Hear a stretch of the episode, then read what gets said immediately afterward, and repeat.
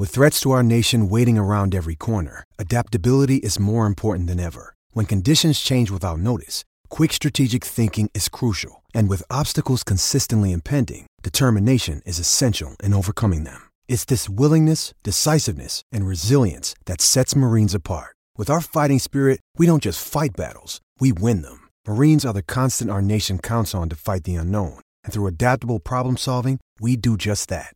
Learn more at marines.com.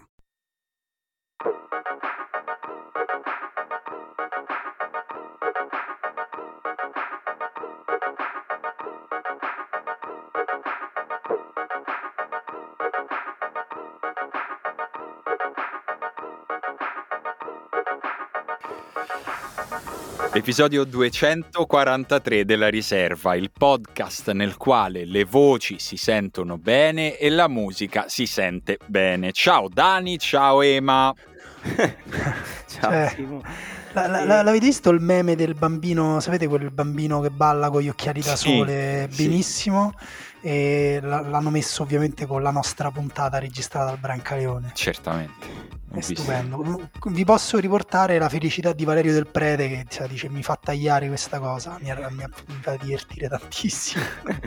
sì, infatti io ho provato a riascoltare la puntata, devo dire che mh, ho sentito mh, tantissime persone che mi hanno detto l'ho ascoltata tutta, è stata una bella esperienza e ovviamente altrettante persone che mi hanno detto era impossibile, era un inferno, era un incubo, tolto dopo un minuto. Ed è interessante che ci siano due possibili tipi di ascoltatori così diversi. Effettivamente ascoltarla, io sono della parte tipo era impossibile no, era ascoltarla, un incubo, era un incubo. Un incubo. Però effettivamente era un'esperienza strana ascoltarsela con la musica così pesante comunque la musica era figa. Cioè, Valerio, no, la musica era musica fighissima. E... Veramente figa. E con le nostre voci che facevano da sottofondo alla musica, era, era, una roba. Comunque, io me la farei una, una serata a ballare così. Sì. Eh, no, qualcuno ha detto che sembrava un disco tipo di massimo volume. A me mi ha fatto venire voglia di fare un disco come quello di massimo volume. So, so, potrebbe essere un progetto per, so, per il prossimo Patreon. Comunque, guarda, mentre parlavamo adesso, mi sono ricordato che non ero mai andato a vedere eh, come erano andate, come era andata la puntata, come erano andati gli ascolti, così. Ovviamente non farò i numeri perché nei podcast italiani nessuno fa i numeri tranne Jonathan Zenti. No, oppure li spariamo altissimi. Oppure facciamo per 10 come fanno tutti quelli che li fanno. Vabbè, comunque, cioè, l'hanno sentita più o meno, poco meno di quelli che ascoltano di solito la riserva, il che lo trovo francamente incredibile. Cioè, ci volete proprio bene. Certo, se sentono il minuto che serve a capire, no, non si può sentire, però. Diciamo, no, questo... è qua, ma qua per contare vuol dire che un po' l'hanno ascoltata, altrimenti questo counter non parte. Ah, sì. Grazie, tra ragazzi, grazie. Tra l'altro, Roberto, nostro amico, mi faceva notare che c'è stato anche un momento meta all'interno della puntata. Perché? Perché in tutta questa installazione artistica in cui noi facciamo da sottofondo la musica, c'è anche un momento in cui Simone chiede a Valerio di togliere la musica e c'è quindi di, di riflesso eh, come sarebbe stata la puntata se si fosse sentita bene. che però è durato pochissimo, è durato solo il momento in cui non, non mi ricordo. Dovevi dovevo, dire una cosa esponevo, forte. Sì, dovevo dire una tesi che era stupida e che voi sapevate che era stupida e quindi mi avete messo in imbarazzo. Eh, esagerato. Vabbè, comunque possiamo dire che è una puntata che ha generato molti meme molto divertenti. A me quello che mi ha fatto ridere più di tutti è quello dell'uccellino. Non so se l'avete visto. sì, sì. Eh, grazie. Con, con, la cornacchia esatto. che, che, grida mentre lui... L'uccellino che dice l'episodio 242, la cornacchia che gli grida tu E io ogni volta che lo vedo rido, ma proprio ogni volta come se fosse la prima tanto, tanto sì, anche, anche, a me, anche perché eh, cioè, se fosse una musica, che ne so, presa da internet a caso, brutta, eh, sarebbe stato proprio sgradevole. Però effettivamente poi uno ha detto pure, però ho molto apprezzato il medley di tutte le musiche di Fenomeno. È quindi, vero. Cioè, era anche... Cioè, diciamo Valerio non c'entra niente. Eh, esatto, senso, esatto. Ma questo che... credo che si sia capito. Eh. Sì, non sì. era una mania di protagonismo no. di Valerio che voleva sovrastare le nostre voci. No, io è la persona che, lo so, forse se ci sente, se ci senti Martino, cioè non va bene quello che hai fatto, ok? Povero. Non l'hai fatto apposta. Credevo... Ah, che povero, il suo lavoro. Eh lo so, però succede succede. Martino penso Infatti... che si sia già fustigato da solo per tutta la settimana perché fare questo tipo di errori è una cosa che poi perseguita nel sonno i foni. Guarda, io mi sono permesso di dirlo perché secondo me Martino, uno, non ci ascolta, due, non gliene fregherebbe proprio un cazzo, secondo me. Allora Martino, se non te ne frega un cazzo, mi dispiace. Oh, a tal proposito, uh, gancio. Gancione, uh, incredibile. Gancio... Sì, perché comunque non è che possiamo sbrodolarci sul passato. Eh, siamo no, però esatto. vogliamo dire grazie a tutti quelli che sono venuti. È stato veramente sì. bello. Grazie, bello. tornate, stiamo preparando altri eventi sì. e anche lì sarà un o la alla spacca, cioè eventi che se non sarete un numero sufficiente di sì, persone sì, noi chiuderemo. Il format è sempre quello, possiamo anticipare che a ridosso, cioè proprio sul finire dell'estate saremo prima sulla costa adriatica e sul finire dell'estate avanzato nel grande produttivo nord di questo paese. Poi con calma vi diremo tutto il Però resto. Non è, non è Milano perché lì abbiamo il veto, non possiamo. Milano non possiamo. Non, non, è, non, ci vuole proprio Milano. Milano non ci vuole, quindi noi andiamo in altre città che hanno squadre con la maglia a striscia. Poi vediamo. Esatto. Poi vediamo. E, no, il mio gancio era diciamo basato sul fatto che abbiamo parlato di una persona con un nome proprio molto divertente, Martino, che sì. insomma ho anche provato a prenderlo in giro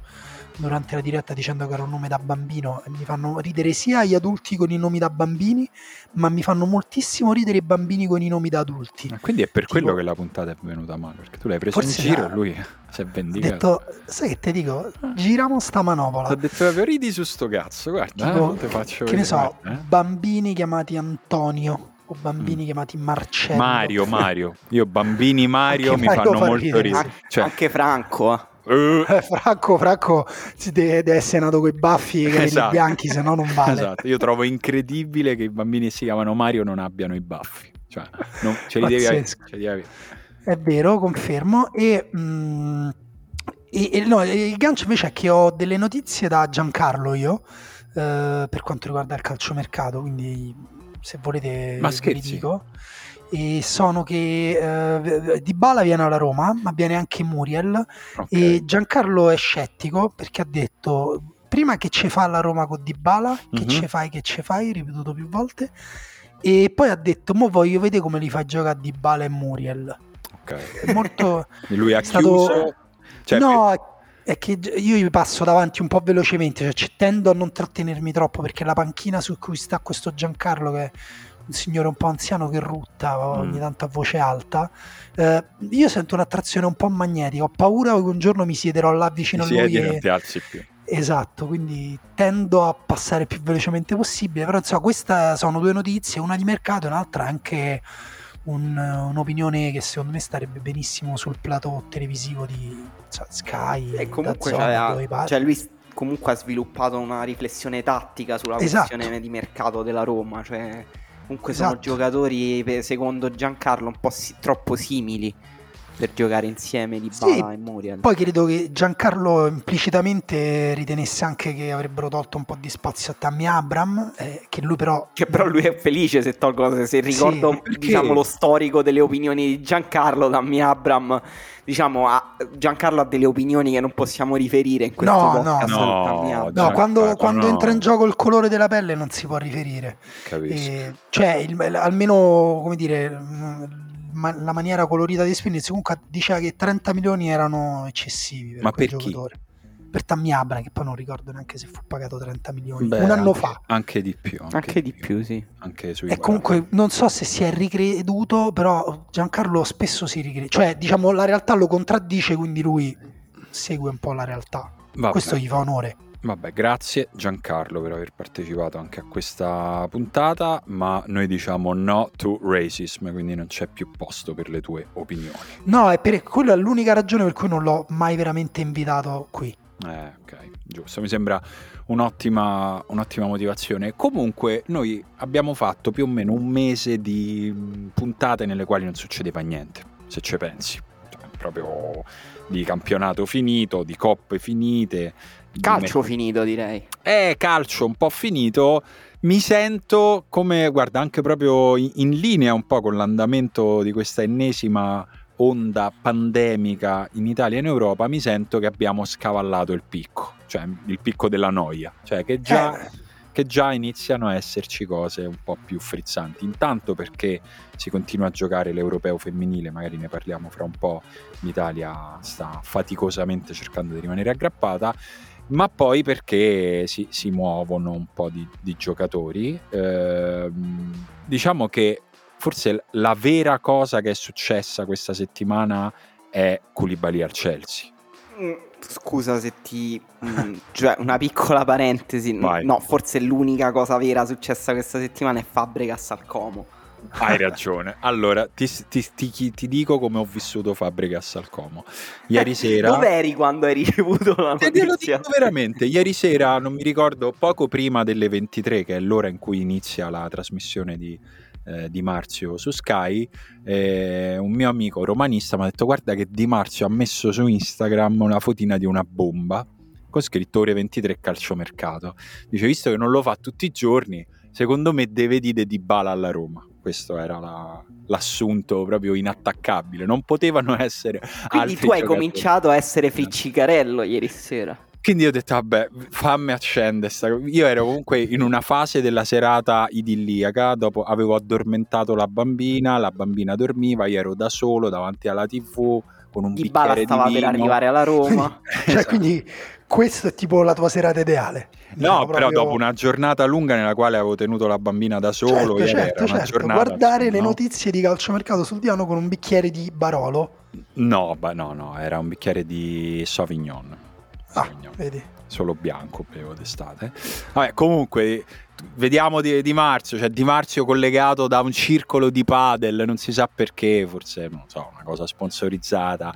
Eh, a un certo punto, eccolo, eccolo la bomba, Fabregas al Como. E quindi sono partiti, devo dire anche su Twitter mi ha fatto molto ridere perché c'erano molti romanisti molto cari, ma anche molti napoletani, perché poi pure i napoletani si erano detti, vabbè, annuncerà, dirà che il Napoli è piombato su Dybala e quindi era pieno di gente che diceva "Ma va fa mocca, te Fabregas". Però intanto i tifosi del Como erano lì a godere davanti Beh, alla TV. Notizia entusiasmante. Cioè, nel senso, come se ci servisse altro hype per questa Serie B. Sì, Devo dire che un campionato in cui giocano Fabregas e Franco Vasquez vale la pena di essere guardato. Pazzesco. Non so se, se Vasquez resisterà fino a fine mercato perché è dall'inizio che si parla un po' che potrebbe andare via eh, anche se diciamo best case scenario con tutto il rispetto per i, i, tifosi del Parma è se Franco Vasquez torna al Palermo sempre in Serie B Palermo Beh. che ha mh, comprato Brunori tra l'altro ieri questa sì. è un'altra notizia Super. e Fabregas ha giocato boh, 4-5 partite negli ultimi due anni credo sia completamente bollito e credo che eh, voglia semplicemente godersi il lago di Como che però comunque, anche se anche giocassi anche solo tre partite sarebbe pazzesco. Ma già solo che e... va negli stadi, cioè che sì, comunque sì, che sia convocato, che fa il riscaldo, no, cioè, tu immagini. Che faccia gli allenamenti, io non riesco a immaginare tipo i compagni di squadra di Fabregas, cioè i giocatori del Como che vedono arrivare Cesc Fabregas all'allenamento. È oggettivamente incredibile. Qualcuno ieri, forse Giuseppe Pastore, ha tirato fuori il video de, del rigore di Fabregas a Buffon del, in finale degli europei e diceva l'anno prossimo potremmo rivedere questa cosa nella Serie B italiana.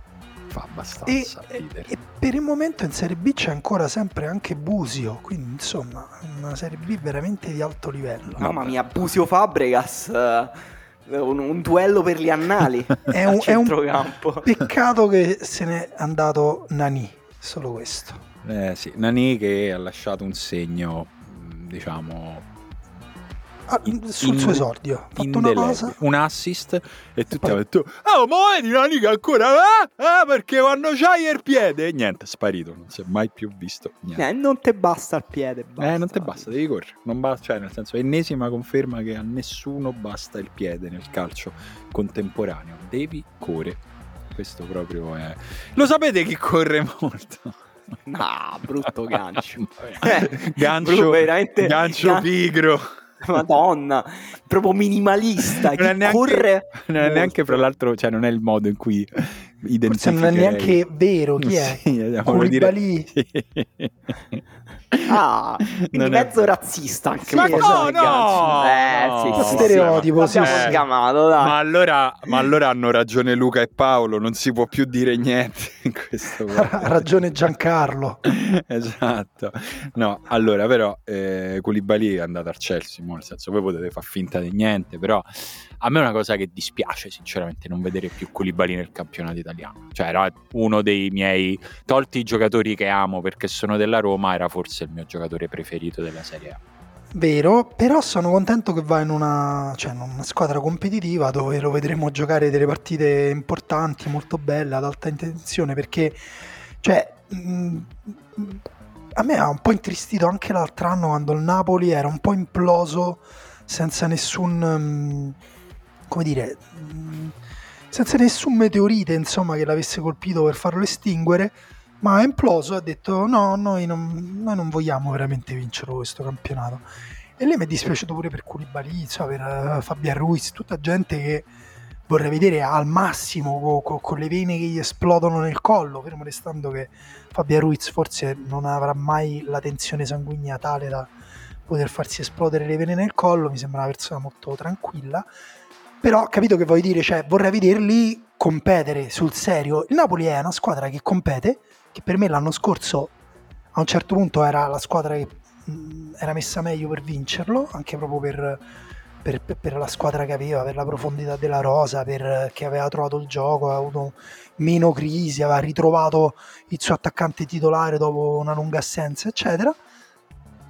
E però a tempo stesso non è veramente competitivo. Allora dico, eh, piuttosto che vedergli fare un'altra stagione così a Koulibaly che poi appunto quanti anni ha? 30 l'avevamo detto l'altra 30. volta insomma 30, no, 30 eh, 31 forse 31, 31, sì. 31, quindi si sta giocando le ultime cartucce vediamolo veramente appunto no, vediamo... certo è bellissimo sarà bellissimo vederlo insomma a, a quel livello lì ga- gareggiare per quegli obiettivi lì che saranno la Premier League la Champions League però insomma è l'ennesimo tassello che si stacca da questo mosaico del, che è la Serie A Team. Sei ancora Team? Era in Italia? Non mi ricordo. E l'anno prossimo credo sia Algida.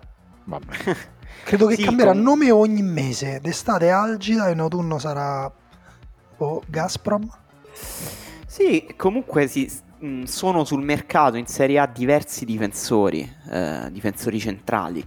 E che forse non ce ne eravamo molto accorti, però effettivamente adesso guardando i pezzi pregiati che sono sul mercato sono quasi tutti difensori, cioè le squadre quando devono trovare soldi vendono dei difensori.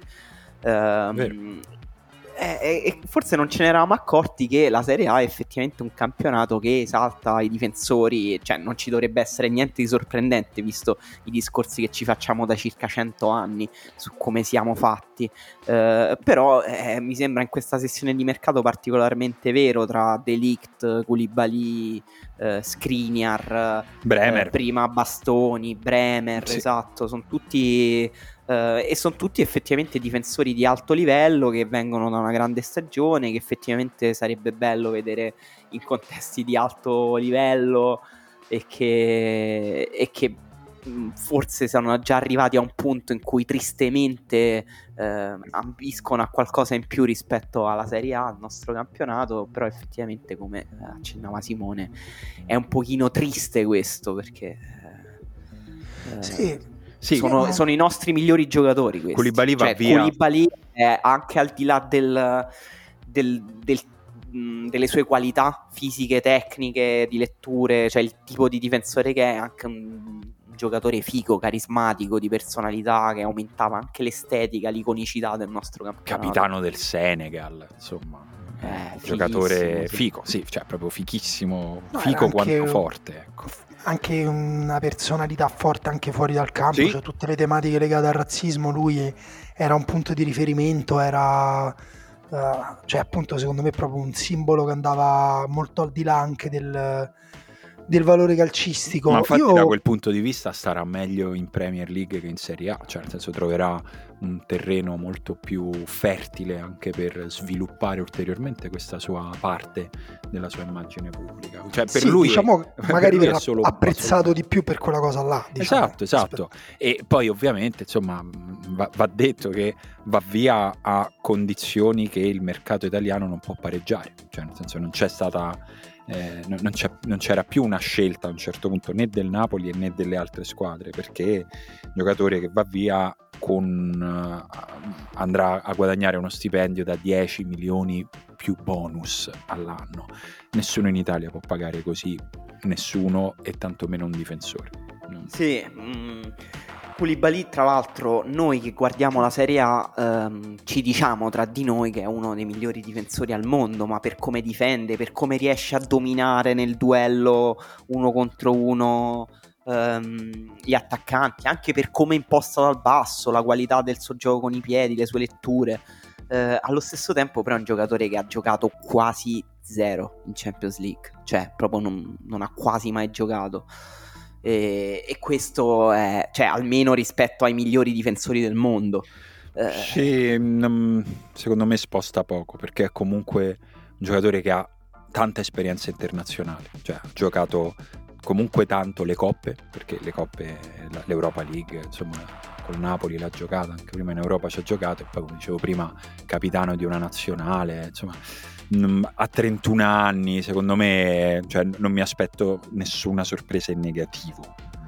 Dal suo no, ne, ne, neanche io, ci arriva, ci arriva, quando appunto è molto maturo e mh, oltretutto secondo me anche proprio perché non è, cioè tra i vari difensori del, che avete nominato prima non abbiamo nominato Romero, Cristian Romero, che è forse quello, eh, l'ultimo insomma prima di Koulibaly ad aver fatto il salto dalla, sì. dalla Serie A alla Premier e insomma non è andata proprio benissimo perché lui veniva da un sistema molto peculiare in cui faceva il difensore centrale nella difesa 3 dell'Atalanta iperaggressiva e lì eh, in Premier non, non, non, ha ritrovato come dire una, una, situazione di quel tipo e Koulibaly invece viene da anni in cui ha sperimentato con anche allenatori diversi eh, vari tipi di difesa a 4, cioè nel senso di, di, di linea di linea 2 più o meno alta, più o meno bassa, più o meno aggressiva, più o meno ed ha sviluppato tutte cioè delle,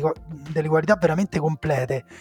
Certo, va pure in una squadra di, di un mezzo pazzo, diciamo, insomma, Tuchel. Non so se avete visto quel video in cui un tifoso chiede a Tuchel eh, prendiamo Ronaldo e lui lo, cioè, prima sorride, poi lo guarda con uno sguardo serio, come proprio i personaggi di The Office, quelli che non hanno alcuna autoconsapevolezza e in cui a un certo si rompe la loro cosa. Allora fa tipo, non lo dico a te, e grazie al cazzo, Thomas. Grazie al Calma, cazzo. Era così per dire. Eh. Senti, comunque un pazzo che gioca prevalentemente a tre.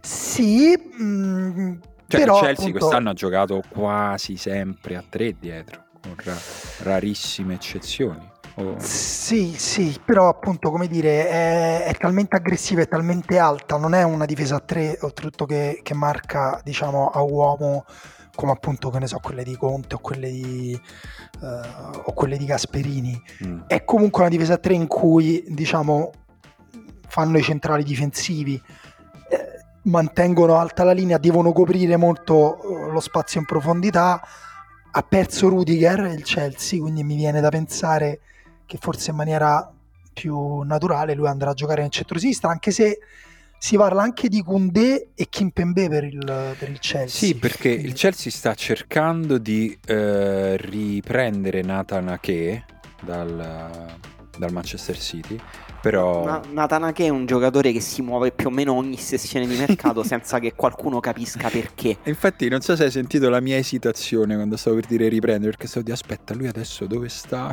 un attimo di... Credo sarebbe il suo settimo ritorno al Chelsea. È, il Chelsea è una di queste squadre che, tipo Lukaku, questi sì. giocatori qua, da in prestito e riprende varie volte. Però sì, se diciamo che eh, se prendesse a che il terzetto momento dovrebbe essere ancora con eh, Tiago Silva, che credo partirebbe ancora titolare, sì, Koulibaly sì. e Nathan che altrimenti, come dicevate, potrebbe anche essere Kimpembe, che comunque è uno di questi altri difensori forti del profilo internazionale dei quali si parla per molte squadre perché pare che si muoverà. Ecco. Sì, ah, l'anno scorso il Chelsea ha anche vissuto una situazione particolare con i terzini, nel senso che Chilwell è stato fuori tutto l'anno, James anche non è stato sempre disponibile e questo ha mh, depotenziato molto il gioco della squadra.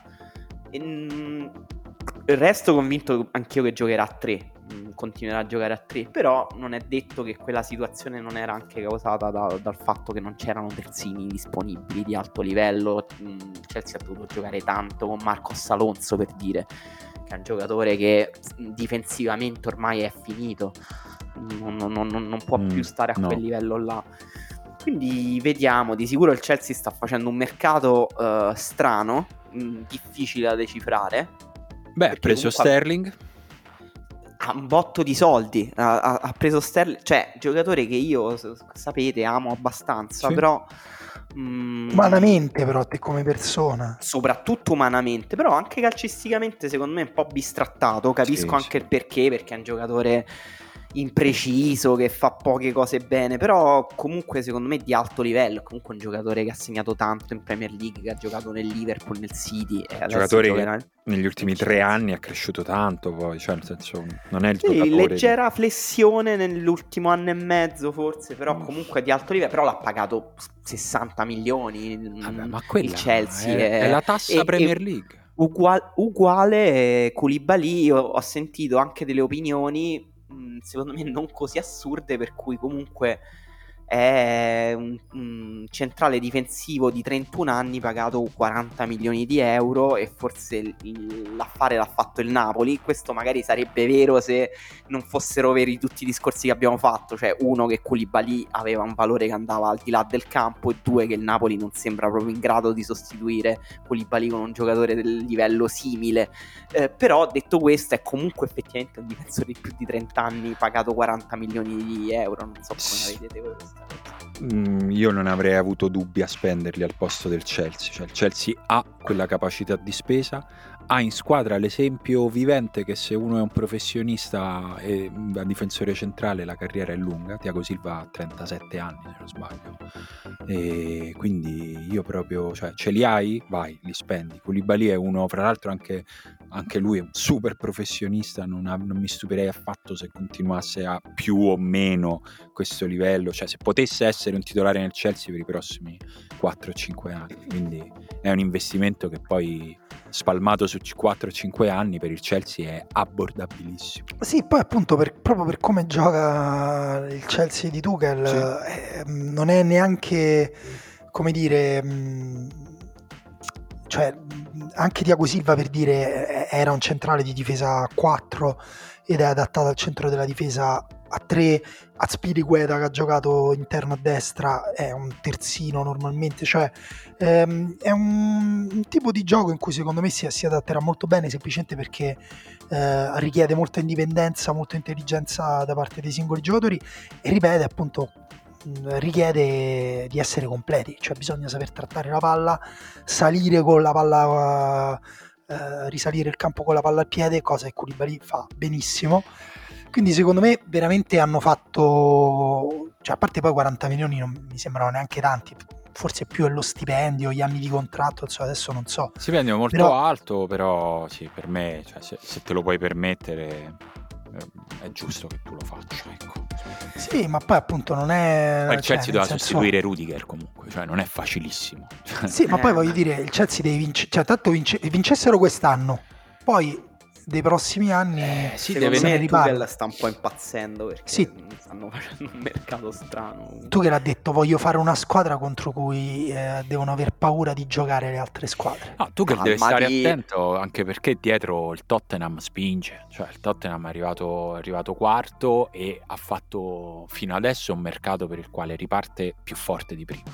Oltre sì, al fatto che riparte con Conte dall'inizio e non a metà stagione. Uno dei dubbi è se il Tottenham riuscirà eh, ad arrivare all'inizio del campionato con tutti i giocatori vivi, vivi. perché non so se avete visto le immagini dell'allenamento in cui Kane ha vomitato fuori dal campo. Persone in ginocchio, carponi a bordo campo per cercare di guadagnare secondi prima della prossima sessione di giri di campo. Conte Ma... sta uccidendo i suoi giocatori. Questa è una quindi... delle, delle, cose che... Ehm più misteriose da fuori, nel senso che il calcio contemporaneo va verso più allenamenti eh, con la palla, più allenamenti neuronali, meno eh, esatto, lavoro invece... fisico-atletico. Invece Conte, che comunque fa parte comunque dell'elite dei migliori allenatori contemporanei, certo. eh, comunque con, mo- molto moderno, però spreme i giocatori fino alla flebbo. Ma non è che niente, niente finire a diventare Zeman è una cosa non così complicata, è un attimo. No, Però lui è sempre Conte... stato così, credo. Conte, Conte è un eh. allenatore capace. Non può diventare zero. Però, però, io vorrei qualcuno che mi perché io proprio non ho le competenze che mi spiegasse uh, perché c'è questa differenza, no? Vero, Tra uh... Sì, può darsi pure che qualcun altro lo faccia, mm, cioè che sia molto più simile a quello che fanno altri allenatori e che però magari di altri non lo vediamo, non ci arrivano quelle immagini. Cioè io, io non me li immagino molto diversi gli allenamenti dell'Atalanta, eh. No, ma io, io, credo che siano proprio metodi, mm, cioè che ognuno si porta dietro pure per le proprie esperienze personali. Sì. Ho visto l'altro giorno anche gli allenamenti del Liverpool, c'è un tipo di test che misura Uh, oddio non mi ricordo quale sostanza nel sangue, però a un certo punto è di resistenza. Quando questa sostanza va sotto una certa cifra devi, sei eliminato, perché comunque le tue performance peggiorano, inizi a stare male. E tipo è una cosa durissima che tra l'altro vinceva tutti gli anni Milner. Mm. Ehm, quindi insomma la dice lunga pure sul tipo di giocatori che a un certo punto uno deve avere a disposizione. Secondo me sì. è l'idea che un, questo tipo di allenamento possa trasformare i giocatori che hai a disposizione e farli diventare dei super atleti non è, non è più vero, sì. cioè poteva essere vero in un calcio in cui alcuni facevano un tipo di allenamenti più o meno professionali e altri no. Oggi si tratta di gestire la, la, la preparazione in un certo modo per uh, avere dei picchi, per uh, magari sì, magari stanno scolpendo qualcosa, non lo so, sta, sta facendo bruciare uh, a qualcuno massacrare, che, che, ne so, però lui, no, comunque c'è, c'è, il preparatore del, del Tottenham, è Giampiero Ventrone, sì. che è questo personaggio che ha allenato anche mh, la nazionale italiana, per dire, cioè era preparatore della nazionale italiana, era un collaboratore di Marcello Lippi, eh, che è soprannominato il Marine ehm, perché vabbè ha fatto il militare per diversi anni e poi per, durante il servizio di leva è stato due mesi eh, a fare un corso negli Stati Uniti con i berretti verdi, cioè um, con i marini effettivamente, eh, però eh, ecco solo per quel corso di due mesi è soprannominato il Marine, quindi credo che questo soprannome la, se lo sia guadagnato in altro modo. sì, sì, è, è, è, vero che mm, ti viene a chiedere ma cioè com'è possibile nel calcio di oggi ci sia così tanta differenza? Uh, per me, ripeto, A, non è detto che ci sia così tanta differenza, ma invece magari c'è una differenza più, una forbice più ampia di differenza nella narrazione. E poi sicuramente c'è quello che dici tu, che ci si porta dietro uomini di fiducia con metodi di fiducia e Conte comunque è uno che chiede un gioco super dispendioso ai propri giocatori. Questo insomma poi in campo si vede, non è una squadra che, che non corre, la squadra quindi... No, io non, non, escludo neanche che non possano essere allenamenti anche per l'aspetto mentale, no? Cioè se esatto. tu li spingi fino al limite nell'allenamento, poi loro in partita andranno oltre il limite, però appunto è più una cosa mentale che fisica. Sì, sì, sì, sì. Eh... Beh, tra l'altro c'è l'altro estremo, appunto, allenatori tipo Guardiola che quando qualcuno gli fa dopo la partita o prima della partita domande sulla dimensione atletica dice la squadra è stanca, abbiamo visto la squadra stanca, lui va su tutte le furie e ripete sempre non esiste eh, non esistono giocatori stanchi a questo livello la squadra non è mai stanca è solo una questione di testa. E... Ehm, forse un po' cioè forse lui estremizza però è vero perché poi quando i giocatori giocano partite importanti, quando si arriva alla fine dei campionati, alla fine delle coppe, vedi giocatori distrutti da una stagione infinita che fanno performance di altissimo livello, perché c'è l'obiettivo, perché la testa poi davvero fa andare in quei minuti il corpo oltre. Poi magari il problema è recuperare fra una partita e l'altra. Comunque, scusate se cambio bruscamente argomento, però eh, in, proprio mentre parlavamo c'era la conferenza stampa di eh, Pierluigi Gollini ah. che è stato presentato alla Fiorentina. Piergollo. Piergollo, mm. esatto. Proprio lui, il portiere rapper. Esatto, esatto, forse tra i più scarsi che sono in circolazione. Come portiere o come rapper? No, rapper, portiere fortissimo secondo me. Beh sì. E, ehm, molto forte, a me piace molto, proprio ipercontemporaneo come portiere e nella conferenza stampa eh, vi leggo delle frasi ha detto il mio addio all'Atalanta non è stata una scelta tecnica ma è stato causato da problemi personali che ho avuto con una persona mm. e chissà chi è chi sarà ciò, ciò, che ho fatto sul campo non devo spiegarlo sono il portiere italiano con più presenze nelle competizioni europee negli ultimi anni frase che boh. mi sorprende nel senso che, che tipo di statistiche forse... guardano quei, i calciatori ma poi forse esclude Donnarumma. Eh, mi sa di sì. Non lo so, ho fatto tanta esperienza all'Atalanta, porterò sempre nel cuore Bergamo, posso solo ringraziare la famiglia Percassi per l'occasione. Chissà Però... con chi ce l'aveva Piergollo. Eh, probabilmente con Ilicic, sai che è uno che litiga con tutti. sì. forse, forse, con Gomez. Dice adesso finalmente hanno mandato via Gomez. Esatto, posso tornare a Bergamo. Vabbè, eh, niente di nuovo. Però insomma, Gollini. No, io più che altro. No, però fa impressione. Eh? Cioè, è difficile trovare nel mondo del calcio.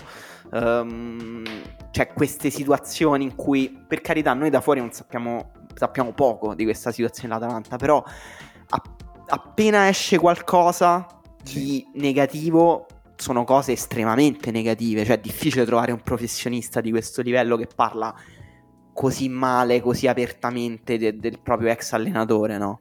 Sì, sì, beh, è evidente che Gasperini abbia, un, abbia, impostato il suo rapporto con la squadra ad un livello di esigenza e di pressione che funziona solo se funziona, cioè nel senso fino al secondo in cui tutto funziona, già appena si apre una crepetta diventa un terremoto. Eh, e quindi mi, mi, sembra che poi il sistema dell'Atalanta, che però è, è inevitabile che sia così, sia appena un elemento va fuori da le linee guida rigide che Gasperini impone al gruppo, quell'elemento va espulso dal gruppo per non turbare l'equilibrio.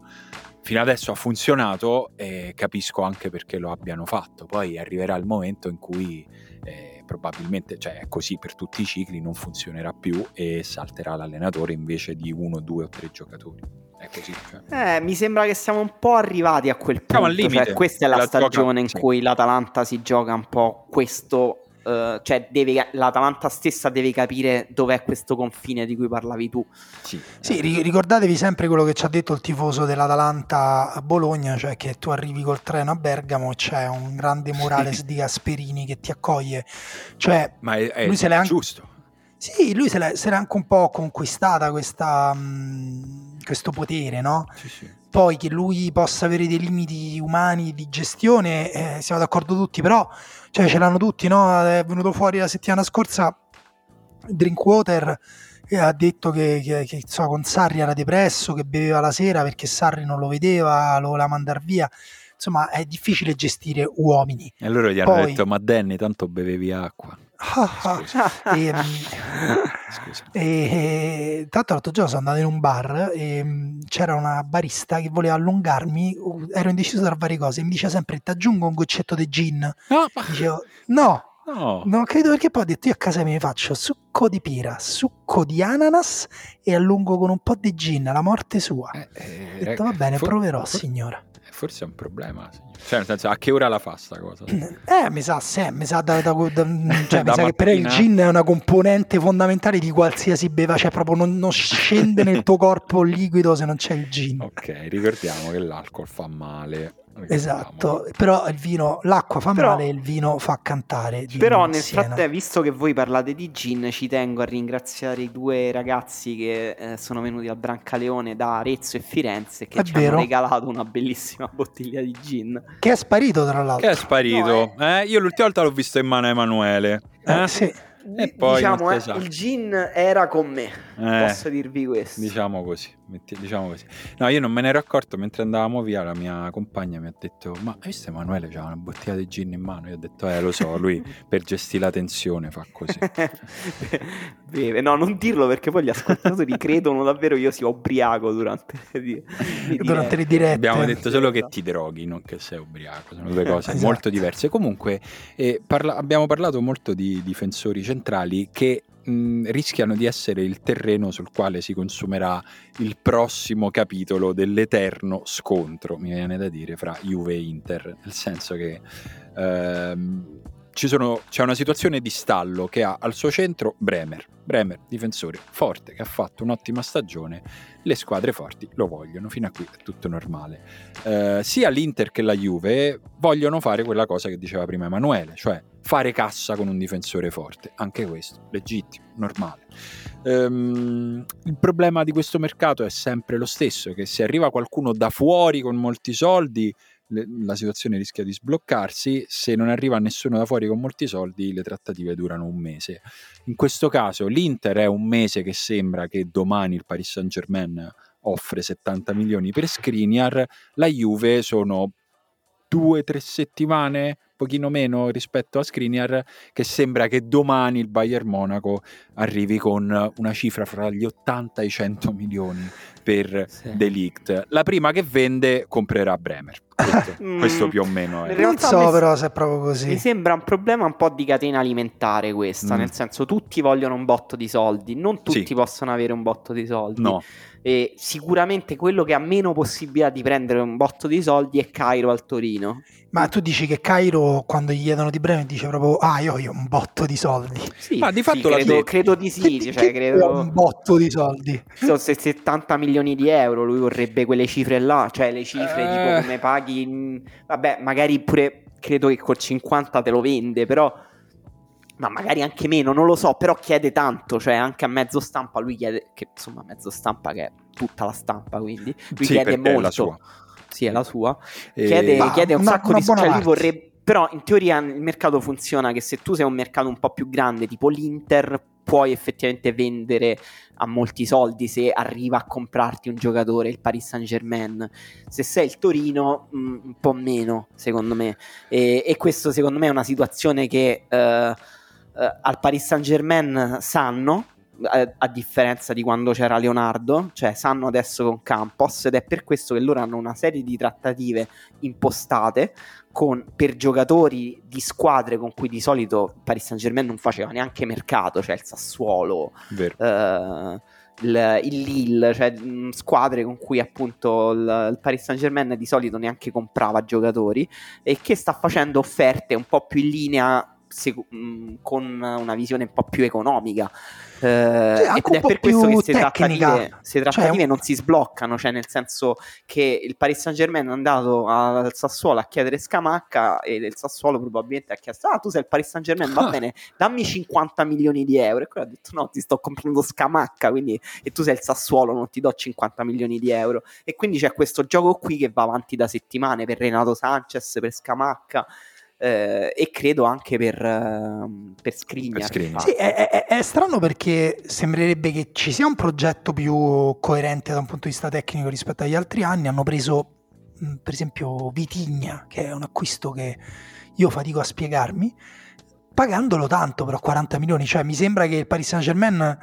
Uh, non è che voglia, ovviamente non pretende che gli si faccia lo stesso prezzo che si fanno alle altre squadre, però mi, mi, chiedo effettivamente quali sono i dubbi su, su tutta una serie di giocatori come, come dici te anche Renato Sanchez cioè, comunque il Paris Saint Germain che blocca una cosa altrimenti lui sarebbe probabilmente a questo punto Maldini ha rinnovato insomma forse sarebbe già arrivato al Milan se non si fosse messo di mezzo ehm, il, il Paris Saint Germain quindi è un po' difficile capire secondo me cosa blocca anche il Bayern Monaco, per esempio su Delict hanno detto uh, ci siamo incontrati e serve pazienza.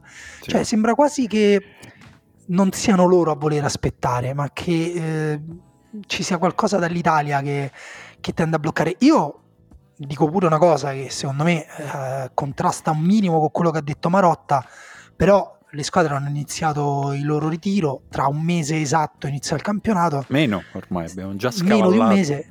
Secondo me un pochino iniziano pure a pensare, oh, non è che qua non, non, non lo sostituiamo? Cioè non è che restiamo senza... Sì. Eh. Perché Skriniar Bremer va bene, fai una scommessa, mh, mm, la puoi vincere, la puoi perdere, il sostituto lo trovi.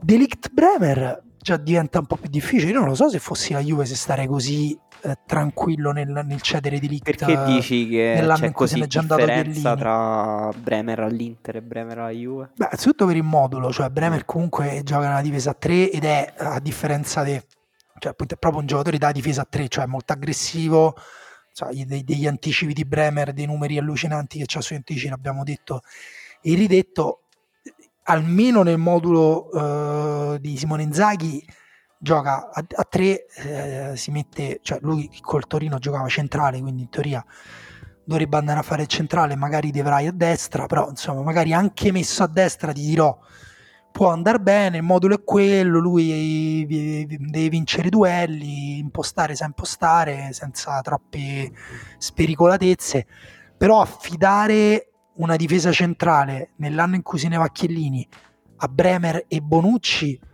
che tra l'altro secondo me appunto è come se vivessero su due pianeti diversi o in due epoche storiche diverse, secondo me il rischio che ti combinino dei pasticci ci sta. Il rischio c'è, il rischio c'è, ma infatti in tutto questo, cioè io prima l'ho, l'ho messa come una corsa, chi vende prima compra prima, eh, è in parte vero, ma in parte è vero anche che l'Inter è più avanti della Juve in questa, in, questa trattativa, cioè la Juve più che altro si è messa lì dicendo se loro rallentano, se qualcosa non funziona noi ci proviamo, ma eh, la distanza fra cioè l'Inter comunque ha un discorso avviato da molto tempo e queste cose poi contano contano alla fine i soldi è ok.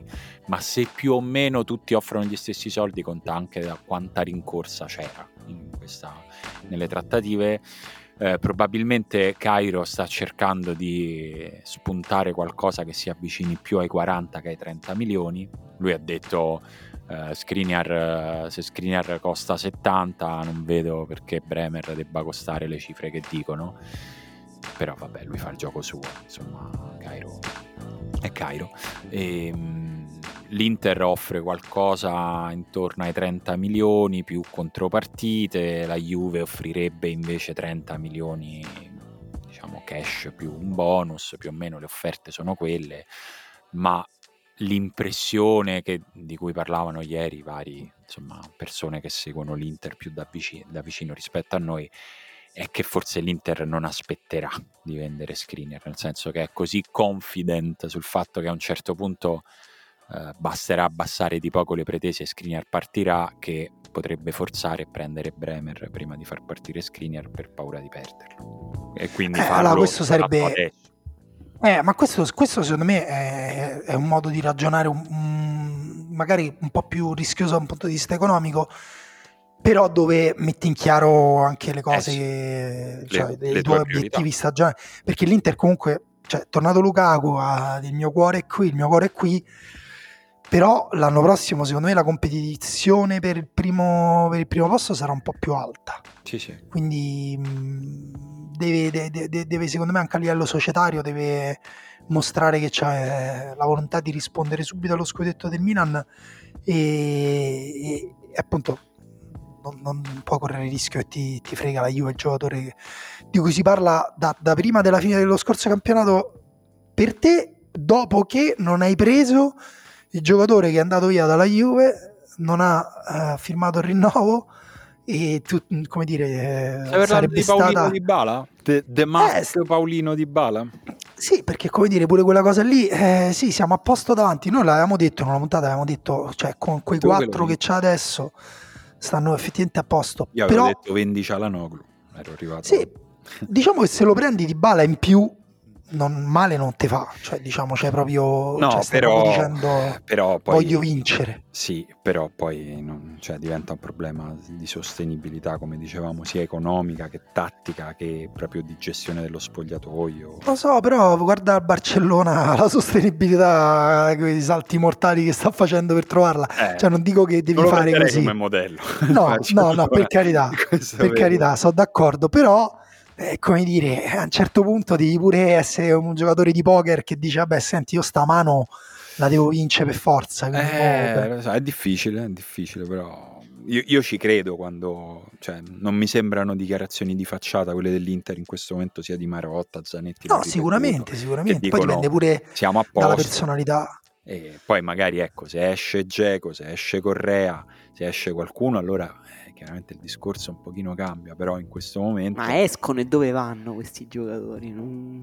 Geco credo da nessuna parte. Eh, ma Correa nemmeno. Eh, però fra i due, se dovessi puntare 10 centesimi, direi ah. più, mi sembra più, più spostabile. Anche Correa solo... è stato pagato tantissimo l'anno scorso. Sì, e... puoi fare un prestito, cioè puoi togliere eh. uno stipendio per un anno, puoi liberare una casella. Eh, Geco, con Geco questa operazione non la puoi fare.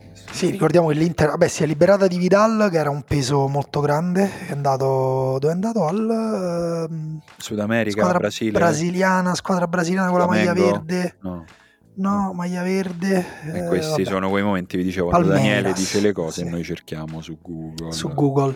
E tra l'altro io cercando su Google ho visto che Nathan Ake dovrebbe restare a Manchester City alla fine, quindi boh, okay. boh, forse veramente Kunde potrebbe invece andare al Chelsea. E... Posso dirvi due giocatori che guadagnano meno di Correa nell'Inter? Vai. Meno? Meno. Meno. Barella? No. No. No. Decisamente uh... no. Uh, Bastoni? Ah. Bastoni e Skriniar. Ah. Vabbè, Skriniar infatti era in quel momento che o gli rinnovavi il contratto o lo vendevi, mi sembra che la scelta sia caduta sulla... Invece sai chi guadagna ancora un botto di soldi? Chi? Sanchez. Sanchez. Sì. Eh... Sapete chi guadagna più di Sanchez nell'Inter? Nessuno. Nessuno? No, Lukaku credo. Adesso. Quanto guadagna Sanchez? 7. Eh, Lukaku eh. ci siamo, eh. 8. Cioè, ripeto, ci sono delle cifre per cui per me l'opzione ti metto sotto con la macchina. Non si dice. Eh, lo so, ho capito. cioè, ho capito, ma ogni volta cioè... poi ci vengono a prendere. Scusa, eh, Chiara, Ferra... Scusa, Chiara Ferragni già si lamenta di Milano. C'ha il contesto perfetto per accollarla alle baby gang. Eppure sudamericano. No, di che era baby gang peruviana ha incontrato Sanchez quanti, e... Quanti Mamma problemi. che disastro. Il problema è Stai se Sanchez finisce sola. davvero sotto una macchina e si fa tu male a una gamba. Pensa se domani Questa Sanchez una... esatto. investito, pensa quanto su Twitter comincia a girare questo pezzettino con la tua voce. Pensa sì. a questa cosa. Questo è l'avvocato di Simone in sottofondo, l'hai sentito? Esatto. Sì, qui, qui intanto è passata una baby gang e Easy ha abbaiato. Non lo so, allora tirategli una borsetta di Chiara Ferragni in testa. Insomma, fate qualcosa perché fatelo ragionare questo ragazzo. Sembra che si risolverà con una ricca buona uscita, nella quale sostanzialmente, come succede poi spesso, adesso tocca all'Inter, ma a giro tocca a tutte le squadre, a un certo punto tu dici, va bene, gli do più o meno tutti i soldi che gli avrei dovuto dare, basta basta che se ne va. Eh, lo tolgo da... Sì, vabbè, non è eh, che cambia cosa. Torna all'Udinese, coppia Beto Alexis Sanchez. Bella. E che mica sarebbe male, oh. Beh, molto bello. No, non lo so, non, sare... non lo so che cosa farà, ma lui mi sembra uno che si percepisce, che ha una percezione di sé ancora molto alta, quindi non credo che voglia andare all'Udinese. Como con Fabregas. Vi, voglio, vi voglio, posso dire una cosa, mh, mm, perché sennò sembra che non parliamo mai di Milan. Vai. Secondo voi, se il Milan... se il Milan prende la squadra campione d'Italia, vi ricordo, e sì, che insomma, eh, tutto quello che volete, però intanto eh, chi vuole vincere dovrà battere il Milan, esatto. non è facile. Se prende dei catenere, sì. mh, rovina un po' della vostra diffidenza, cioè vi, vi, vi fa venire no, cambia un po' le Io non ho la diffidenza. Voi siete super diffidenti. Perché, perché stai creando anno... questa narrazione per cui noi odiamo il Milan? No, no, odiate Perché lui ormai vuole prendersi il pubblico milanista. No che odiate il Milan, non ci credate, anche dopo che ha vinto facciate sì, però la prossima giornata io vi devo dire, guardate che è finito il campionato, hanno vinto. Ma io sono due anni, è dal primo giorno che, hanno, che si sono insediati Maldini e Massara che dico che sono i dirigenti più bravi del mondo, che, fa, che sono le persone con le quali andrei a cena, mo io odio il Milan. C'è sempre un però, va bene, e De Catelere?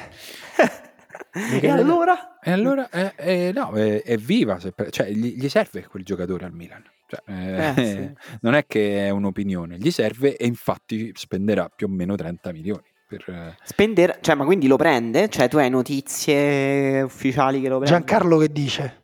Ma dovrebbe essere, cioè, mi sembra che, che sia il momento nel quale il Milan c'è stato più vicino che mai quindi no, non lo so se lo prende, però mi sembra che ci siamo. E, cioè, più che altro, come insomma, ripeto, al Milan un giocatore così serve, quindi sì. eh, è, mi sembra una cifra adeguata per, per riempire quella casella lì. Sì, un giocatore di, di, di, 21 anni che però è già abbastanza formato, nel senso non è ancora totalmente maturo, però è un giocatore che ha già mh, tante presenze in Champions League, Uh, che ha, viene dalla stagione migliore in carriera, in cui ha segnato 18 gol, quindi cominciando a segnare dopo che all'inizio della carriera sembrava che fosse un giocatore un po' leggerino da quel punto di vista e poi un giocatore sì che è perfetto per il 4-2-3-1 di, eh, di sì. è proprio il profilo ideale. E aggiungerei eh, con... gio- giocatore divertente. Molto, molto figo, molto stiloso, è proprio bello da vedere giocare. E la cosa mh, particolare, cioè che mh, continua un po' a farmi venire dei dubbi, è che il Milan sembra più ehm, preoccupato della creazione del gioco che della finalizzazione, perché comunque De Catelere ha giocato punta quest'anno, però in un ah, 3-5-2 no, non basta cui... Origi. No, non lo so, Origi è, Origi è tipo roulette russa, è impossibile capire come se funzionerà o non funzionerà. Eh, Origi sarà comunque la riserva di tempo. Giroud. Cioè, nel senso, eh, comunque questa non è una buona notizia in nessun verso, secondo eh, me. è una buona notizia per Origi, secondo me. O quantomeno... in generale. Cioè, non lo so, in realtà Di Catelere cioè, serve, serve, al Milan più di qualsiasi altra cosa perché può giocare trequartista, può giocare centrale, può giocare trequartista esterno e al Milan serve effettivamente un, un nuovo centro del gioco che sia diverso e spostato da Leao e Teo Hernandez però io continuo ad avere dei dubbi sul, sul, finalizzatore. Poi è vero che siamo in un mercato in cui gli attaccanti sono talmente costosi che il Milan, secondo me, fa anche bene essere prudente, a prendere un parametro zero come Origi, comunque affidabile in teoria, comunque esperto, diciamo. Sì, sì, è... Cioè, il punto è che in Serie A ci saranno tutte squadre con almeno uno o due ruoli quali, nei quali si devono incastrare bene le cose, altrimenti avranno un, un problema di, di, varie entità, diciamo una criticità. Eh, tutte tranne in questo momento direi probabilmente l'Inter. Cioè, L'Inter a me è quella che in questo momento se dovessi metterla in campo eh, direi che è quella che, ha, che non ha per forza una casella sulla quale accendere una luce rossa e dire qui che succede, come ve la cavate. Eh, però al tempo stesso è anche quella che ha, come dire, i, i, i, problemi dell'anno scorso, secondo me si li ritrova intatti, cioè soprattutto per quanto riguarda la mezzala creativa che insomma c'ha la Nocul l'altro anno. Beh, l'Inter ha preso Mkhitaryan, eh? Lo so, però non... Cioè, a, me sembra che venga molto sottovalutato l'ingresso. Eh, io sono molto diffidente. Eh, forse, no. forse, lo sottovaluto, vediamo. Io però in un contesto è... nel quale può giocare il numero di partite adatte sua, al suo stato di forma, secondo me Mkhitaryan è un grande colpo. Vediamo, io sinceramente cioè, credo che è Mkhitaryan con un anno in più rispetto al Mkhitaryan dell'anno scorso. Credo che è arrivato a un punto in cui l'età cioè, a un certo punto prenderà il sopravvento. Sì, ma deve Spero giocare meno. Cioè all'Inter lui è, non è un titolare, alla Roma era un sì, titolare. però a un certo punto proprio non avrà più lo spunto, non, non riuscirà più a fare le, co- a fare le cose sì, che ma secondo me non, non è questo quell'anno. Cioè, me... Magari no, magari no, vediamo, vediamo. Eh, però per me appunto non è che hanno, appunto, hanno preso una, un centravanti che in teoria dovrebbe risolvere la crisi che hanno avuto, cioè evitare che ci siano momenti come l'anno scorso, ricordate quando gli attaccanti non segnavano? Sì. Forse potrebbero ricreare la connection Lautaro Lukaku, per me Lukaku anche nel sistema di Inzaghi che è meno verticale di quello di Conte, però comunque un sistema piuttosto verticale nel modo in cui attacca è un giocatore che sarà senz'altro utile e cambierà le cose, però per me i problemi dell'Inter erano soprattutto nel giro palla, in difesa, nella, nel modo in cui arrivavano sulla tre quarti e dalla tre quarti arrivavano alla porta e secondo me gli manca ancora un giocatore di quel tipo e non capisco ancora perché non si sia mai parlato di Luis Alberto all'Inter o un giocatore simile. Mm. Eh, non le ride perché non lo so. Vabbè. No, perché so. era stato così una considerazione inaspettata questa di Luis Alberto all'Inter, che è una cosa che eh, ripetiamo noi sostanzialmente. Nel sì, credo nessun altro. Vabbè, ma non ci ascoltano, non ci ascoltano, esatto. Tipo eh. di voce su questa cosa. Comunque, va bene, questa è un po' la, la situazione e non abbiamo parlato per niente di Roma, Lazio, Napoli, siamo rimasti... No. Siamo rimasti neanche dell'Italia che non vince l'Europeo. Dell'Italia che... Sì, no, infatti, ecco, magari quello Roma Lazio Napoli ne parliamo eh, nella prossima puntata. Insomma, andiamo un po' oltre Ah, scuole. dici che l'Italia non ci arriva alla prossima puntata? Eh. Io non ho capito, c'è. mi fate un attimo un punto su cosa deve fare l'Italia per vincere. non farsi eliminare? Deve vincere poi vincere con... dipende solo da se stessa. No. Beh, no, poi dipende dalla Francia eh. con l'Islanda, ma la Francia dovrebbe vincere con l'Islanda. Può anche pareggiare. E questo mi sembra, cioè eh, se l'Islanda non batte la Francia, che mi sembra un'ipotesi plausibile, e l'Italia batte il Belgio, l'Italia passa il turno. Sì, alla Francia si è infortunato la, la, la, l'attaccante eh, Catoto, credo si chiama. Catoto, sì, ehm... però insomma che la Francia batta o pareggi con l'Islanda mi sembra comunque ancora l'ipotesi più probabile, sì, sì, con due certo. risultati certo. su tre e mi sembra più difficile immaginare noi che battiamo il Belgio, sinceramente. Però dicono sì. che appunto il Belgio dovrebbe essere un po' più abbordabile rispetto all'Islanda. Eh, a me pare che l'Italia tra Italia femminile e Italia maschile non ci sia tutta questa differenza a livello di, eh. Eh, di mentale, di carattere, cioè per come vanno le cose. Poi non so se è una questione di carattere, però pure qui cioè, sono andate sotto con l'Islanda dopo un altro mezzo pasticcio difensivo. Sì. Eh, hanno recuperato, hanno, c'è stato quel momento bello di forza nel secondo tempo che ha portato al palo di Bonanzea, però poi un po' tutto sfumato. E anche qui mi sembra una squadra un po' tecnica, un po' fisica, però senza eh, un'identità che invece appunto in altre squadre eh, io vedo proprio da, da, decenni. Però è pure vero che il nostro movimento si muove, scusate il gioco di parole, da meno tempo rispetto agli altri, quindi insomma sì, sì, ci sta pure. Ci sta e io insomma purtroppo anche stavolta per me la, la, la, la delusione più grande è stata una, la, nostra giocatrice più importante che è Sara Gama che ha fatto un altro errore pesante e che poi per tutta la partita ha cercato di riscattarsi facendo la cosa sbagliata con lanci lunghi che finivano sempre eh, nei piedi dei difensori avversari. Purtroppo ci è arrivata veramente in un momento, cioè capita, eh, l'abbiamo visto capitare a tanti giocatori, tante giocatrici, essere forti, essere importanti e poi arriva l'appuntamento ed essere scarichi. Sì, momento... uh, con l'Islanda anche... mi sembra che l'Italia abbia proprio sofferto anche il livello atletico degli avversari. Eh sì, era, cioè la competizione è alta. notevole. Sì, sì. Cioè su tutti, tutte le palle da fermo l'Italia ha sofferto quasi su tutte, anche quando poi l'Italia ha dovuto un po' sbilanciarsi per cercare il pareggio e poi la vittoria eh, il campo si è aperto e comunque gli islandesi erano grandi atlete, cioè che quel campo lungo poi lo coprivano bene, noi abbiamo un po' peggio. Poche giocatrici che corrono come corrono quasi tutte le altre giocatrici delle altre squadre, questo eh, è sì. abbastanza evidente. Bastava forse portarne una che si chiama Anna Maria Serturini che corre, però abbiamo deciso di lasciarla a casa. Va bene, concedetemi ah, questa la tua, inve- polemica. La tua invettiva di inizio puntata, ba- non basta a piede, bisogna correre, portava qua. no. Portava ad Anna Maria Serturini. No, ah, no, no non portava qua. Però per me visto, per me, visto, quello che si sta vedendo dal punto di vista atletico, è ancora più incomprensibile. Sì, per me c'è anche il discorso, cioè proprio questo lo dico al pubblico, quello più critico, quello più cioè, per far crescere il movimento, per farlo cambiare, cioè bisogna cambiare tanto. Per me c'è anche l'idea appunto che questa generazione di giocatrici, molte, sono ancora quelle che hanno, cioè che tipo da piccole avevano il fuoco addosso per giocare a calcio, che certo. hanno affrontato miliardi di sacrifici, che hanno giocato con i maschi, Valentina Giacinti eh, lo ha raccontato, che lei da piccola ha giocato per tanti anni con i maschi. E se tu metti un, eh, una barriera di ingresso così alta, e poi eh, appunto magari tieni fuori quelle che ne so che avevano doti atletiche migliori, quelle che non avevano quel fuoco dentro, però ma certo, uh, se le sviluppavi, sai, eccetera, eccetera. Probab- quindi... Magari ci sono altre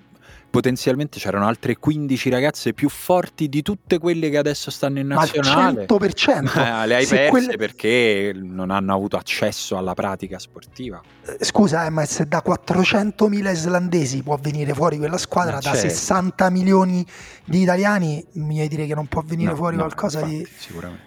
Comunque ma questo vale anche per la nazionale maschile, eh, dove per me c'è una selezione sì, sì. basata su caratteristiche sì. invece puramente fisiche. Sì, magari un po' meno, un po' meno perché in, in, media un bambino maschio ha più capacità di fare una scuola calcio vicino a casa, di, di provare, però anche lì certo, certo. poi... Però anche a livello mentale, no? sì, Tutto, sì. tutte le questioni del bullismo, del macismo, no? eccetera, eccetera, pure quello tiene fuori tante persone no? che sarebbero abili a giocare a calcio. L'Italia eh, giocherà eh, questa qualificazione lunedì alle 21 contro il Belgio e rientreranno, credo eh, alcune giocatrici che almeno prima di questo europeo consideravamo titolari o comunque tra le più importanti dell'Italia e che con l'Islanda erano in panchina, cioè Cristina Girelli, Barbara Bonanzia che poi è entrata e ha eh, fatto l'assist dell'1-1 e preso un palo incredibile. Eh, neanche io. Senti? Eccoci. Ora, ora ti risentiamo. Ho perso, ho perso per un attimo. Dicevi Bonan- e... Bonanzea? No, Bonanzea che è, con l'Islanda è entrata, ha fatto l'assist e ha preso un palo in una grande azione. Eppure um, Manuela Giuliano che non è sì. neanche entrata contro l'Islanda, per esempio. Vediamo, speriamo. Eh, sarebbe, cioè, sarebbe un po' triste se uscisse subito l'Italia, sinceramente. Beh, dopo il mondiale con i quarti eh, di finale del 2019, sì. Abbiamo fatto una domanda ai nostri amici, ai nostri seguitori, alle persone che, devo dire, anche con un grande coraggio continuano ad avere un profilo Facebook nel 2022, eh, perché comunque Facebook è diventato un posto dal quale andare via. Eh, però eh, noi eh, finché continuiamo ad avere lì una piattaforma dove voi ci rispondete, noi continuiamo a farvi delle domande. Quando restiamo solo con persone di 60 anni che dicono eh, ma questo governo, questi vaccini, chiuderemo anche la pagina. Quale sì, governo, quale vaccino? Non vedo niente sì, di tutte e due queste. e questa Simone, è potremmo, potremmo, fare su TikTok un tuo balletto, loro ci commentano due balletti su TikTok. Ah, Fai una domanda con un balletto. Ho veramente un problema con TikTok, ragazzi. Proprio un problema. Cioè, nel senso. Sei ho... dipendente? Sei addicted? No, oh, vorrei esserlo cioè, mi rendo Vorresti conto... esserlo? No, non vorrei essere addicted, però cioè, ogni tanto ci riprovo perché comunque è una cosa che mi serve per continuare a capire la contemporaneità. Però mi fa schifo. Cioè, proprio non ce la posso fare. Cioè, mi sembra tutto quello che vedo mi sembra stupido, tranne poche cose che ogni tanto mi fanno ridere. E quindi è un problema. E quindi è il, il, passaggio all'anzianità definitivo questo, quando non riusciamo più sì, a sì, capire sì, il senso è, di un social. certo. No, no, ma io, io il senso lo capisco. Con Simone. Io il senso lo capisco e lo guardo e dico ok, questa cosa non è per me. E quindi poi mi ritiro nei miei angoletti. Solo che visto che Instagram sta diventando TikTok, non so se ci avete fatto caso, nelle ultime due settimane, che Instagram è diventato infrequentabile, che lo apri e ti partono cose a tutto volume, cose che non avevi chiesto, inserzioni assurde, video di cose che tu non, non volevi sapere. Allora ho detto forse ci riprovo con TikTok, se devo stare sulla brutta copia. Vabbè, scusate, era così uno sfogo di una persona. No, no io guarda, un, po' concordo anche se chi ci sta mi dice guarda che ci sono anche professionisti, eh, economisti, quelli che ti danno i consigli. Ma a me gli economisti mi sembrano truccarti. più stupidi di quelli che fanno i balletti, quindi cioè, preferisco eh, i sì. balletti agli, ai, ai, rampanti economisti da TikTok. Quindi meglio. Sì, sono un po' d'accordo. Allora, eh, vi abbiamo chiesto, visto che tutti si lamentano sempre, eh, cioè cominciamo a fare qualcosa, eh? Prova ad essere la versione migliore di te stesso. Ok? Questo è il profilo TikTok da motivatore che aprirò. Proposte per riformare il calciomercato. Questo vi abbiamo, vi abbiamo chiesto. Ehm, qualcuno ha risposto seriamente, più di qualcuno, e qualcuno ha risposto come si risponde alle nostre domande con quel sagace mix fra serio e faceto. Carlo dice salary cap fisso e non dipendente dal fatturato della squadra, tetto al numero di prestiti, abolire le multiproprietà, leggi contro la presenza dei fondi sovrani nel calcio e già che ci siamo anche abolire la proprietà privata. Carlo. Io Carlo ti voto, ti sei voto fatto... tutte queste proposte, tutte. Ti sei sì, fatto prendere me... la mano, Carlo ti uccidono un giorno prima delle elezioni, ma io il mio voto te l'avrei dato. Secondo me fai un brutto incidente in moto. Te, secondo no. me Alexis Sanchez si dice lo vuoi un passaggio esatto. e quel giorno tu sparisci. E tutti i tuoi amici poi cominceranno a scrivere sui social ma Carlo non è mai andato in moto. E, tu, e anche loro faranno degli incidenti in moto i giorni successivi. Jacopo dice abolirlo, però vorrei che nei tornei nazio- per nazionali tipo mondiali europei i giocatori migliori delle squadre eliminate ai gironi possono essere scelti dalle altre Vabbè, nazionali Jacopo. per il resto del torneo. Vabbè, questo Jacopo è, è, una proposta di una persona che ha ascoltato troppe puntate della riserva, eh, diciamo. Sì, sì, francamente sì. Eh... Bello, bello quello di Alessio che dice assegnazione dei calciatori per estrazione casuale come al palio. Come bello. al palio, anche secondo me è bello. Mario vuole sì. riunire nell'ultimo giorno di mercato tutti i dirigenti al Brancaleone per una puntata live di Pendolino di 12 ore. Ogni trattativa obbligatoriamente ufficializzata da Marco Dottavi con un arbre magicca al collo. Bello, mi piace. Nicola ha una bella proposta che ha ricevuto infatti molti pollici in su: abolire la Premier League. che effettivamente è diciamo, un soggetto che cambia molto le dinamiche sì, ma l'altro sta Brexit doveva fare chissà eh, cosa. Stavo niente. per dire la stessa cosa. E sì. invece, penso. Niente. Niente. Manco la pagano, vabbè. No, mi ricordo anche che il Chelsea era la squadra che quest'anno doveva avere un disastro perché cambiava proprietà, ha preso Koulibaly. Eh vabbè, hanno cambiato proprietà. Eh, sì, sì, hanno cambiato in tempo. Sì. E Giovanni dice un calciomercato shot, solo 48 ore, live tv show dei DS che si scambiano le card dei giocatori, conducono Pardo, Cantona e Rio Ferdinand. Bello. Poi nella realtà mi piacerebbe un meccanismo tipo draft, ma è impossibile. Mm. Eh, draft sì, è un casino. Ado ah. da... Una proposta tipo Ulipo. Ad inizio calciomercato ogni squadra estrae una lettera, successivamente potranno acquistare solo giocatori il cui nome e cognome inizi con quella lettera. Beh, non male. Francesco dice: Gli agenti che prendono commissioni superiori all'1% del cartellino stipendio vengono lasciati per tre ore da soli in una stanza con gli ultras della squadra del loro giocatore. Calma. Eh, Marco dice: Non ho idea di come si potrebbe farlo funzionare, ma sarebbe bello avere il draft. Tipo che i giovani under 21 delle prime otto squadre del campionato precedente, se hanno il presentimento che giocheranno poco, possono dichiararsi eleggibili a giugno, obbligando la squadra di provenienza a cederli per una stagione a una delle tre neopromosse o delle ultime due che si sono salvate l'anno prima. I giovani casino. eleggibili vengono poi chiamati a giro a luglio dalle cinque squadre in lottery, secondo un ordine sorteggiato prima. Sì, il problema è che se lo fai con i giovani, nessuno li vuole i giovani, Marco, quindi non gliene frega un cazzo, neanche la guardano la trasmissione col draft in Italia. E, um, Andrea dice una data unica per tutta Europa per la fine del mercato, mercato chiuso prima dell'inizio dei campionati principali europei, qua c'è un po' di razzismo. Razzismetto. E poi sicuramente delle norme per limitare i prezzi sempre più alti, solo perché l'anno prima si pagava meno. Provocazione vera, un limite annuale alle operazioni da fare come gli scambi al fantacalcio. Eh. Vabbè, comunque insomma, mi pare che tutti dicono limitare, mettere dei limiti a tutto. Mettere alla... dei limiti, sì, probabilmente il più raggiungibile è quello temporale, nel senso chiudere un po' prima sarebbe oggettivamente una misura di buonsenso e, e forse è quella che, che si potrà raggiungere un pochino prima, nel senso che adesso veramente il mercato dura tre mesi abbondanti perché di fatto le squadre iniziano ad imbastire trattative mentre sta finendo un campionato e quindi subito dopo e poi vanno avanti e quindi certe operazioni si fanno subito, quelle che no, vengono annunciate magari all'inizio della, dell'estate perché vuol dire che le hanno fatte prima. Non e lo so.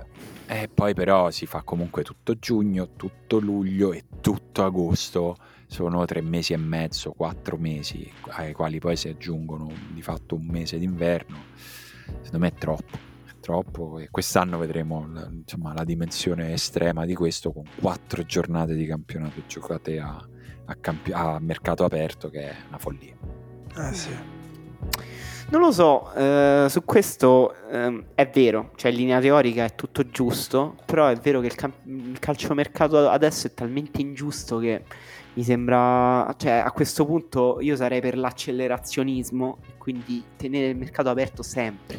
Bello pure questo. Mia. Il sogno di Gianluca Di Marzio.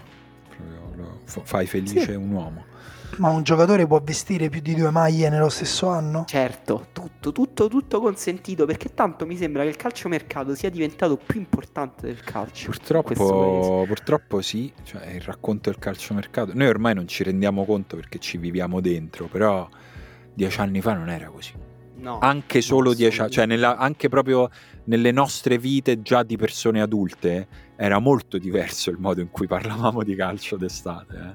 Eh. ormai ci sembra che sia, che sia, così più o meno da sempre, invece, invece sì, il, il calciomercato si sta mangiando il calcio. Sì, totalmente. Il fantacalcio e il calciomercato, tutte e eh, due le cose. Cioè, non so quale dei due mi sta più sul cazzo. Eh, una gara... Eh, ma a me il calciomercato. A me, Ma tu, so. anche perché tu il fantacalcio lo vinci ogni anno, Emanuele.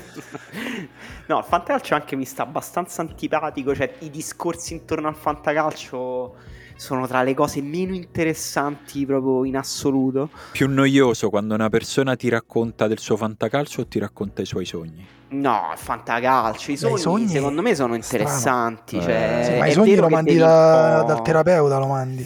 Però per me sono interessanti, cioè se, se, quella, se, a quella persona voglio bene, mi interessa la sua vita, mm, non lo so. Che mi racconta. Va bene, sentite che bella proposta che fa Giovanni. Si paga tutto in cash subito, niente rate, niente ragionieri con più fantasia dei fantasisti, niente recompre e cose strane. Vieni, paghi, prendi e vai. PS, il fatto che sia laziale e plasmato ormai della filosofia pagare moneta, vedere cammello è solo una pura coincidenza. Però è vero che questa singola cosa cambierebbe tantissimo. Cioè non cash, ma pure proprio con un bonifico, cioè effettivamente sì, sì. tipo... Eh, sì, in questo momento il calcio italiano... Oppure la mia vecchia proposta di eliminare, ehm, come si chiamano, i bilanci delle squadre. Cioè via bilancio proprio, devi semplicemente fare più e meno. Eh. E Robin eh, dice varie cose che abbiamo già letto, però dice altre cose, cioè tetto al numero di prestiti, stop a commissioni ai procuratori e bonus vari alle firme dei contratti e utopia totale, questo è interessante, stop alla proprietà dei cartellini da parte delle società. Preferirei un mercato in cui i giocatori vanno a scadenza le società eh, si scambiano i contratti tipo NBA, l'attuale compravendita dei giocatori non mi è mai piaciuta, e lo dico da tifoso dell'Atalanta e con la pro- compravendita ci ha sostenuto i bilanci da sempre, ma non è che stiamo andando in questa direzione un po' naturalmente, visto che comunque è sempre più frequente che i calciatori vadano a scadenza, preferiscano andare a scadenza per avere più soldi sul contratto e le trattative invece economiche sono sempre più rare. Sì, secondo me sta succedendo. Sì, bisogna vedere se è una tendenza di quest'anno. Perché no, poi comunque, sicur- cioè, basta che al calciatore gli fa firmare 5 anni, 5 anni diventano tanti, eh. Sì, ma sì, sì, sì. come immagino il calcio un, fra 20 anni, 30 anni, è, più o meno è così. Cioè, nel senso in cui viene superata la, la, cosa che stiamo superando adesso, nel senso che sarà sempre meno strano andare a scadenza, sarà sempre meno strano che i giocatori siano proprietari dei propri cartellini e magari questa cosa succederà quando a un certo punto il calcio collasserà su se stesso per i debiti che non riuscirà più a ripagare, si ripartirà da lì. Sentite, io forse per chiudere userei la proposta di John Maxwell Stone Delli. certo, uno dei nostri padri costituenti. esatto. Stone Delli dice giocatori acquistati solo mediante crowdfunding attivato dalle singole squadre. Chi raccoglie più soldi vince l'asta. Carino. Pazzesco, sì, beh, bella, bellissima questa. Ve la ricordate quando uh, a Roma era aumentato il prezzo del latte di 100 lire e contestualmente la Lazio aveva comprato Cristian Vieri e qualcuno maliziosamente aveva suggerito una connessione tra i due eventi? Eh sì, me lo ricordo. E poi invece quando eh, c'è stato il crack hanno detto lo vedete che non c'era nessuna relazione? va bene, va bene. E grazie, ci avete scritto tantissimi commenti, insomma, mo- molti di voi insistono su, appunto, come diceva Daniele, su dei limiti. Sostanzialmente mi sembra sia un plebiscito per chiudere prima il mercato e per diminuire un po' il potere immenso che ormai hanno i, i procuratori, ecco, mettere dei limiti anche a quello. Alle sì, anche al numero di operazioni che una squadra può fare. E al numero di operazioni. E, ehm, ripeto, per me la, l'unica che forse può succedere in tempi rapidi è quella sulla finestra temporale. Sul resto, auguri. Vediamo, vediamo che cosa succederà. E ehm, ci sentiamo lunedì, come al solito, la prossima puntata su Patreon sarà uh, ascoltabile solo da quelli che ci sostengono su Patreon, eh? Sì, non è per... che... Eh? No, se per caso qualcuno è arrivato fino a qui e non lo sapeva, l'altra puntata ah, del sì. lunedì era aperta a tutti, perché aperta qualcuno non lo sapeva, tipo Cava 2 con cui noi abbiamo giocato a sì. calciotto non lo sapeva. Esatto. No. Il cyborg Cava 2. Il cyborg sì, vabbè, perché... Cava 2. E ci sentiamo lunedì. Ciao ragazzi. Ciao. Ciao.